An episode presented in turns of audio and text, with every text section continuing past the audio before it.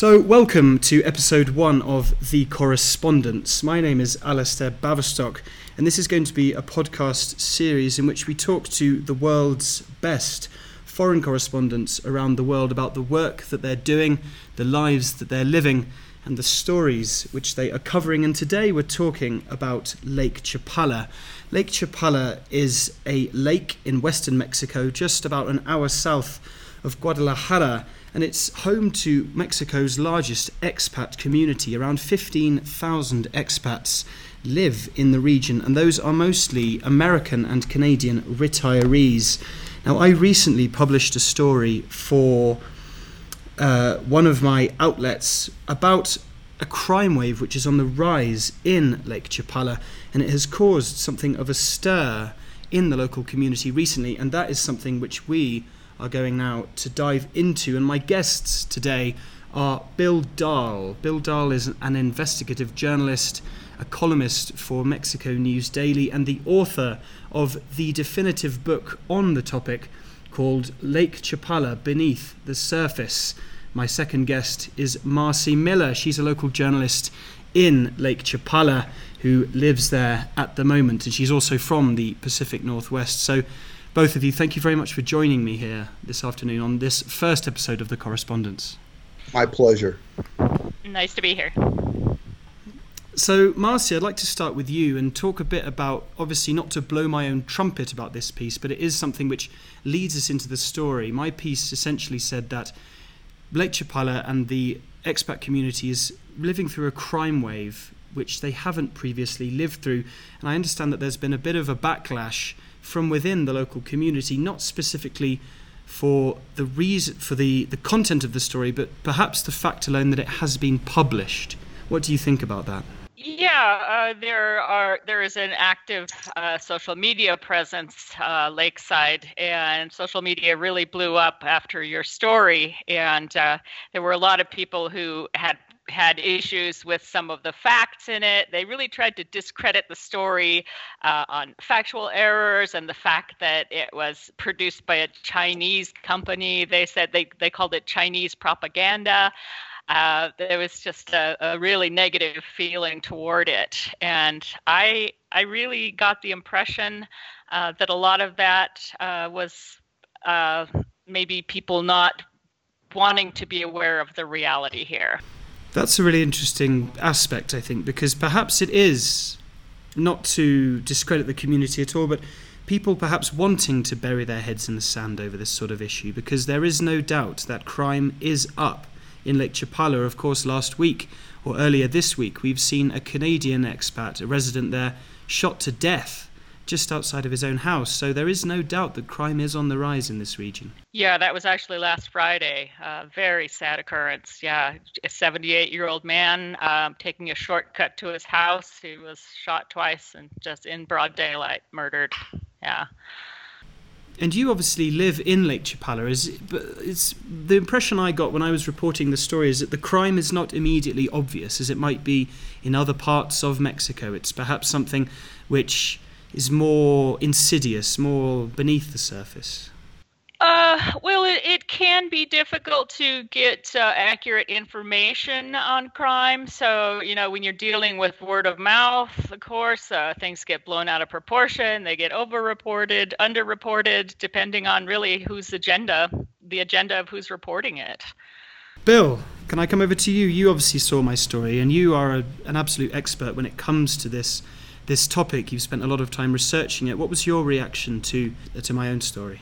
Well, I know that your particular piece on robberies on the rise in Lake Chapala would be uh, there would be a groundswell of backlash toward that.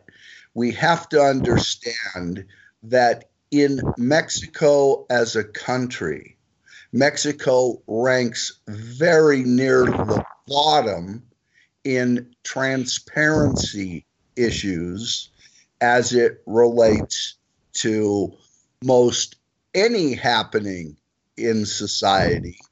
And journalists, uh, the the backlash against journalists, including physical violence and murder, is also a reality in Mexico.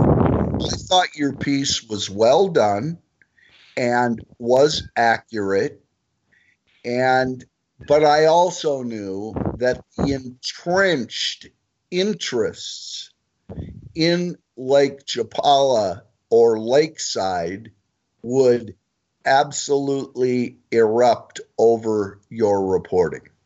Of course, there has been local reaction to my piece, but it is something, yes, that I, I do stand by it, and I do say that crime is on the rise in Lake Chapala, and it wasn't my own reporting, it was people who are around there testi- giving me testimony and telling me about the things that have, hap- have happened to them. And certainly, I would say that in my reporting, as I went round and not only had interviews with the people there and vox popped a lot of the, the expats in the street, it does seem, and I'd be interested to see if this is the case with you, Marcy, as well, that a lot of people I spoke to, if they haven't suffered crime themselves, certainly know of people in the region who have.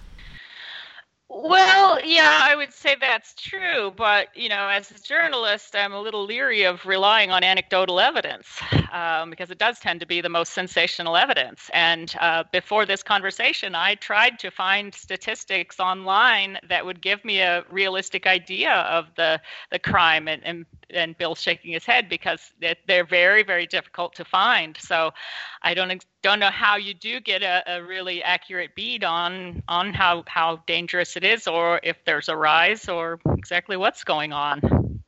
Yeah, once again, it's the transparency issue uh, in Mexico, and even the most recent murder that took place of the 78 year old Canadian gentleman.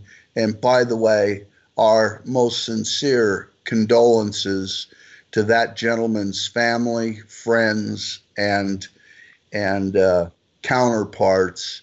Uh, this is a tragedy, and uh, I also uncovered in my reporting recently. It's been revealed that, of course, Chapala and Guadalajara uh, reside in the state of Jalisco in Mexico.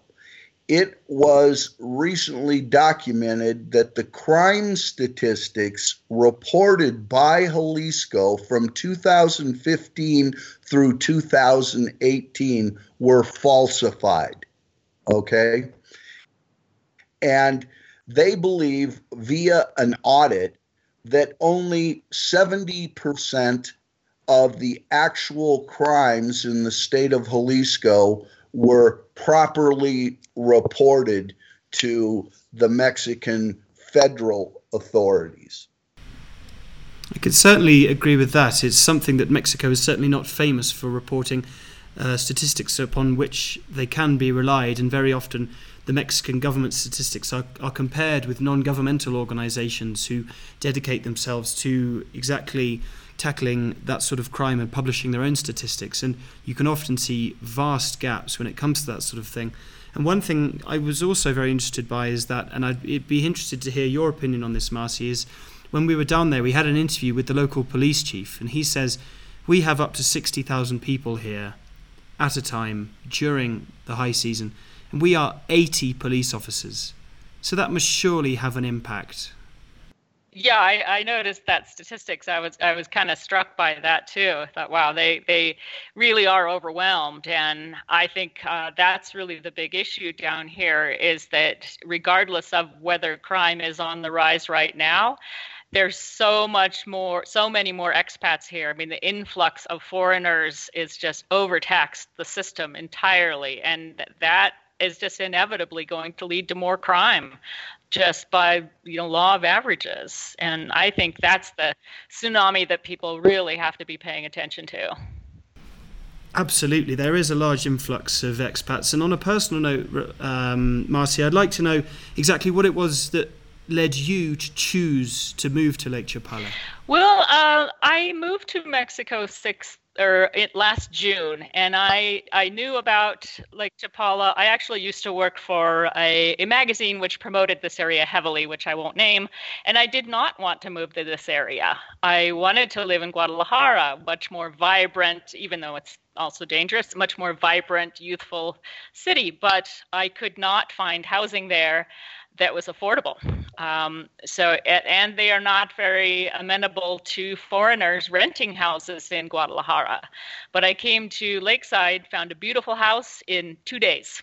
Beautiful house, garden. Um, they're, you know, very, very expat friendly here as far as uh, realtors and, and renting and selling property. So um, that's why I ended up here. I, I didn't plan on living in an expat community. Sure. But I think that's one of the things about Lake Chapala is because the lake there is so polluted, because that's another thing I've covered uh, during a recent story that local children in, in the indigenous communities on the east side of the lake are having a lot of kidney problems due to the mercury contamination in the lake. Uh, basically, the Rio Lerma, the Lerma River, is so contaminated and it ends up in Chapala Lake, and that is something which, because the fishing industry has all been but destroyed, that leads local communities to depend, to turn expats into a local business. Is that, is that something that, Bill, you'd agree with? Well, that is very well documented. The studies from public health and um, other physical uh, sciences documenting the not only the chronic kidney disease with indigenous populations, but since the publication of the book, there are people who have had to leave Lake Chapala after a few days, after a few months, after a year, because they have toxin sensitivities that won't allow them to live in the area. And there's a process known as aerosolization, whereby the water from the lake, of course, evaporates. And through wind and precipitation, the the toxins in that water are spread to the local population and uh, of course, our skin as human beings is absorbs more than our intestinal tract does. So there are people with sensitivities that just can't tolerate the toxins in the air in that area. So when it, is that something that you could that you'd agree with, Marcy? Um, I don't know. Again, as a journalist, I'd want to see the actual statistics on that.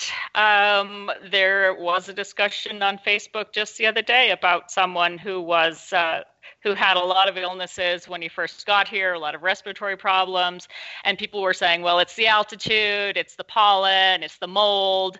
Um, you know, I think without definitive scientific testing, it it would be difficult individually to say what those issues are. Um, it's certainly something to keep an eye on for sure. And another issue I'd like to look at as well is just how, when it comes to this expat community, we're seeing, I think, rises in the number of American retirees and Canadian retirees, be it due to the weather. You, obviously, you two both come from the Pacific Northwest where it does get chilly in the winter, and that snowbird phenomenon. But we are seeing more and more snowbirds, whether that is due to uh, global warming and it becoming colder, whether it's due to a, a, greater desire, a greater trend in people moving down.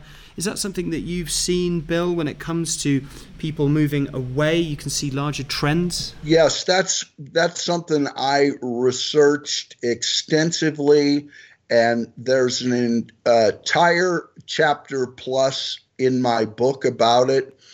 Um, the current statistics in the US, our estimates are that about 10,000 baby boomers, that's folks born between 1946 and 1964, are retiring each day between now and 2030. I'm not suggesting that 10,000 people a day from the US are moving to Mexico, but certainly because of the absence of health care, affordable health care in the US, the desire for a better climate, and the necessity to lower cost of living, particularly housing, that I call it in the book an exodus, or I came up with a term called the Mexodus. There are so many people moving from Canada and the US to Mexico that it is really a recent social phenomenon and every indication is is that inertia will continue yeah, well, I, I, agree that it is because of the baby boomers. And I, I think in general, uh, we, and I'm one as well, are a more hedonistic generation. You know, I, I think we, we want to live the good life. Um, I am not yet retired, actually. I'm only 60. Um, so I am uh, working online here. Um, but I would like to be able to stay here on into retirement. Um, I think we're we're a much more mobile, flexible, open-minded generation. Absolutely, and obviously. You mentioned something very interesting a while back, uh, about five minutes ago, that you said when you moved to Guadalajara, there was a magazine which was very promoting of Lake Chapala. Obviously, you don't want to name it, I'm sure Bill might have an idea or two about what publication that might be. But could you expand a bit more on exactly what sort of content this magazine was was was sharing with you? Uh, yeah, well, they flat out told me um, we are selling the dream. We don't want to publish any negative information. We are strictly selling the dream of retirement in paradise. Um, because I, I came on board as a journalist, and I'm like, well, shouldn't we tell them both sides of the story? And they're like, no. and that's why I'm not saying who it was. But uh, yeah, so that was that was their shtick, and I never figured it out exactly, but I, I, think they're also involved in in real estate in Latin America. Right. Okay. So, so it's a bit of a propaganda operation in that case. So, can I ask, in that case, when from in comparison to the content that they were publishing, how different is the reality of life in Lake Chapala? Well, very different. Um, you know, I mean, it, it, it is a great place in a lot of ways. I love the weather here. I've been at Lake Chapala, actually east of Chapala, close to uh, Mezcala. Uh, that's uh, for since November. Um, you know, the weather's great. It is great. Um, it's beautiful countryside, but there is uh, the internet here sucks so it's really bad. Um, the traffic congestion is really awful. The, the roads are bad. Um, i don't even go into ajijic if i can help it frankly. Um, I, I don't like those tiny narrow roads the cobblestone streets and the sidewalks. It's just impossible. So the congestion really from the expats is is a big problem here so. I would say to go back to your initial question Alasdair, uh, about the the the narrative on as as my colleague indicated the the industry that it, a step very well established industry that you have to understand a couple things as outlined in my book that retirement is big business. Tourism in Mexico is huge business. Tourism in Mexico is the third largest industry. It's the third largest boost to the economy. The second one is Mexicans sending money from abroad back to Mexico. Right, remittances but tourism as a percentage of GDP, not just GDP, but as a source of foreign exchange, is vitally critical to Mexico as a nation. Uh, let's be honest. there are some entrenched interests who have conflicts about supporting the revelation of the beneath the surface story that they are adamantly opposed to. And those are people who are in the business of selling real estate and typically people who own real estate that don't want to see the valuations decline. But this is big business, and I too have experienced the same thing in in my reporting that there are publications that are just absolutely allergic to will not adamantly will not print the truth of the other side of the story. And Is that something you'd agree with, Marcy? Oh, def- definitely. I mean, but that that's their niche, you know, and people who read those kind of magazines need to understand that these are not they're not newspapers. They're not telling both sides of the story. It's as I said, it's their job to sell the dream, which usually involves real estate. right. Well, in that case, the elephant in the room, the big question in that case, and I'd like to start with you, Marcy, when it comes to responding to this, is if you have these two worlds, you have the propaganda, the PR of Chapala and this Ajijic trying to get these people coming down, and then the reality of, like you say, bad roads, not wanting to go into Ajijic, not wanting to get more involved in the community, and therefore also perhaps, according to my own reporting, a possible crime wave and an increase in crime. How much is this big business, how much influence or interest is there in them getting involved in stopping this sort of crime and perhaps improving infrastructure? Well, I would I would say that's a very tricky balance for them. Um, I I don't know that there is a lot of uh, interest on their part in getting involved in in preventing crime and improving things that way because they just would prefer to keep their head in the sand and pretend it doesn't exist and that's not really their problem but that must, of course, be bad for their own business because there must come a point when, like, you know, when big things like the murder of this Canadian occur, this is going to, you know, people who are moving to the area are going to find out about this sort of stuff. Well, the 24-hour news cycle. You know, by by next week, that'll be old news, and and in two months, nobody will even remember it. Um, but the PR keeps on coming. They are they vastly outnumber the the real information that people have access to. Uh, well, as uh, once again, I hate to repeat this, but as documented in my book, and uh, I would completely agree with Marcy that that the infrastructure is over capacity right now. And what do I mean by that? Specifically, I mean traffic between Chapala and Ajijic or Jocotepec is, especially Friday through Sunday, is you can sit out there for hours. And these are two lane cobblestone streets for the most part.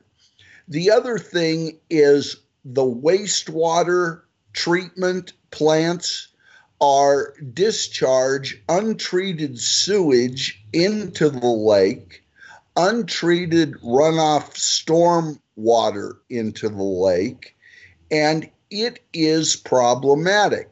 There are also on the electric grid in the lakeside area I have written correspondence from local or local residents that say they have brownouts and their power goes out for a couple days at a time.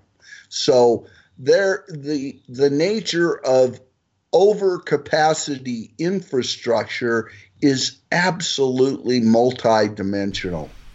Goodness. So in that case, the one question I'd like to ask you, Bill, to start is perhaps in that case, if the situation uh, compared to what expats are used to back at home, where they will find better infrastructure and that sort of thing, do you think perhaps that a lot of people move down to Mexico, move down to places like Ajijic, knowing this sort of thing is going to occur, but they think, well, perhaps it might just be a better trade off because while here I might, you know, the, the crime might be worse, infrastructure might be poor, and I might uh, expose myself possibly to uh, difficult criminal situations, but I will still take that as a trade off compared to expensive healthcare, higher costs of living, and bad weather back where I'm originally from. Certainly, that evaluation process is anyone who's going to move to any other country from their country of origin has to go through that evaluation process.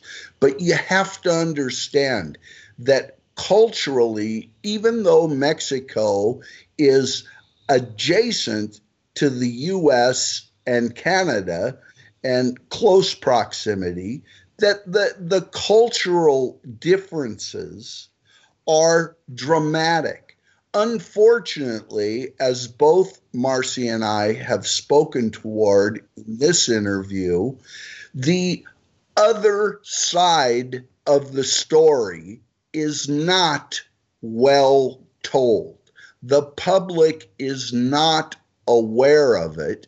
And that's why uh, uh, media attention to this reality is so important because people really need full disclosure to have the questions, the concerns, and the ability to manage risk when they go to uh, uh, central or south central Mexico, the state of Jalisco, and consider retirement. Well, frankly, I, I don't feel more exposed to crime here. I, I feel safer here. I mean, America is has gotten so dangerous. I do not feel like I'm going to get shot when I'm walking down the street here. It's much rarer here. We can't say it never happens now. Um, but I think, you know, buying into that dream is a very powerful force. When you're sitting in Canada or Seattle and it's drizzly or snowing, and, and you're looking at those pictures that people are sending back, that I send back of Lake Chapala, and you're in your shorts, and you know that that is a very powerful drug, and it is it is hard to resist. So that's a great I, I answer. Yeah. it's really more a matter of, of buyer beware. I do think people need to be more informed. I don't think they do people a service by by trying to sugarcoat it. Um, but it should be. Go ahead. But it what you just said is terribly important because it's a perception that people from abroad are making. Being in your shorts, looking out on a lake, nice weather, but there there is distinctly more to that proposition. And that's why it's important that media coverage of all the elements of that reality comes forth. Right, I agree. Yeah. So I suppose in that case, if the if, if, more and more people begin to report media coverage on this, that is something which, while people become more aware, it puts more pressure on the authorities to actually sort the situation out. Would you agree with that, Marcy? Yeah, that that's very true. I mean, because uh, now people are saying, well, they're just isolated incidents. It's not really a trend. Um, but I don't know how much more the police here can do when they are so outnumbered so there is that too. I mean that that's putting pressure what all the way up to the Mexican government. Good luck with that. well, I would also add that as we all know, Mexico has a new president. President Andres Manuel uh, uh, Lopez Obrador, also known as AMLO. As part of his platform that got him elected, he had a huge platform that he referred to as Natur, N A T U R A M L O, Natur AMLO, And that platform, he absolutely said it was imperative to clean up the environment in Mexico. Lake Ch- the Lake Chapala Basin is, as I say in my book, is not only a national treasure, it's an international treasure. And I urge federal intervention in the Lake Chapala Basin to do not, we have a term. If you think of the, the phrase clean up the environment and you go with the first letters, it spells cute, C U T E. And aren't we tired of cute phrases from politicians? We have to move from cute to the cure for this. Lip service is not going to cut it anymore in the Lake Chapala Basin. The with the influx of people overstressing infrastructure, it's time for AMLO to intervene and declare the Lake Chapala Basin as a nature AMLO site for intervention and rehabilitation. It's going to require investment by the Mexican federal government. Well, uh, the uh, problem I can think of that comes to mind with that is that first they have to admit that there's a problem, and that kind of counteracts the PR that they've been the PR juggernaut about Lake Chapala. You know, to for the government to publicly come out and say yes, there's a problem here, we need to clean it up.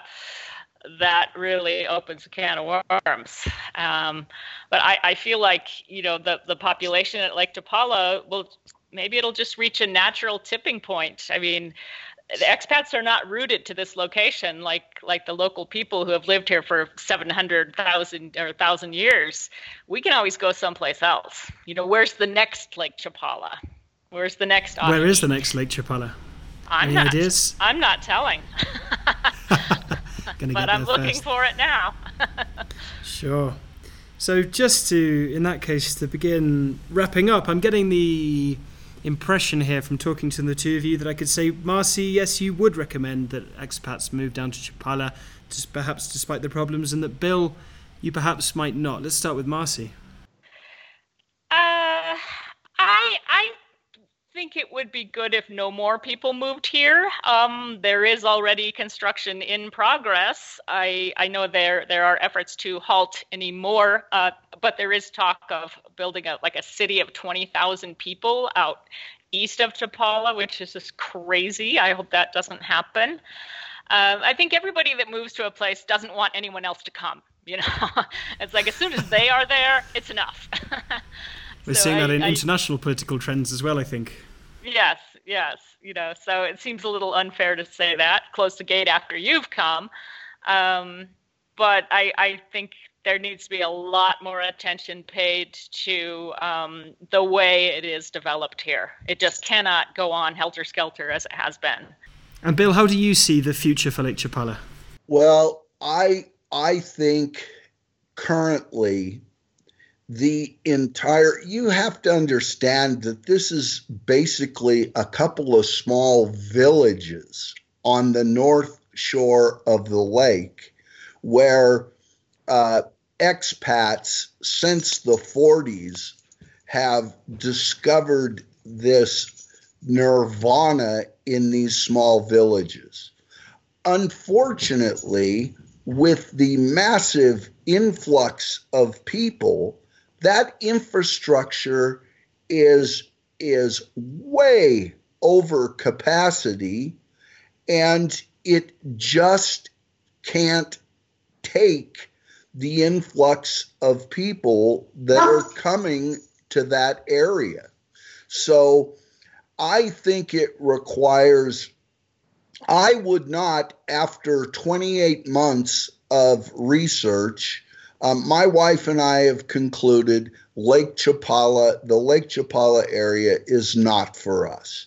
And that includes four weeks on the ground in the Guadalajara and uh, Chapala area investigating uh, the same. So, um, no, I would not relocate to Lake Chapala at this time. And I think it's just diabolically important to get the reality of this new narrative that we're discussing out for public awareness. Well, I think that's certainly what here with the first episode of the Correspondence podcast. It's exactly what we here are trying to do, all three of us. So, Marcy Miller, journalist based in Lake Chapala, and Bill Dahl, an investigative journalist who is the author of the book Lake Chapala Beneath the Surface. Thank you both very much for joining me here. Thank you. It's a pleasure. My pleasure.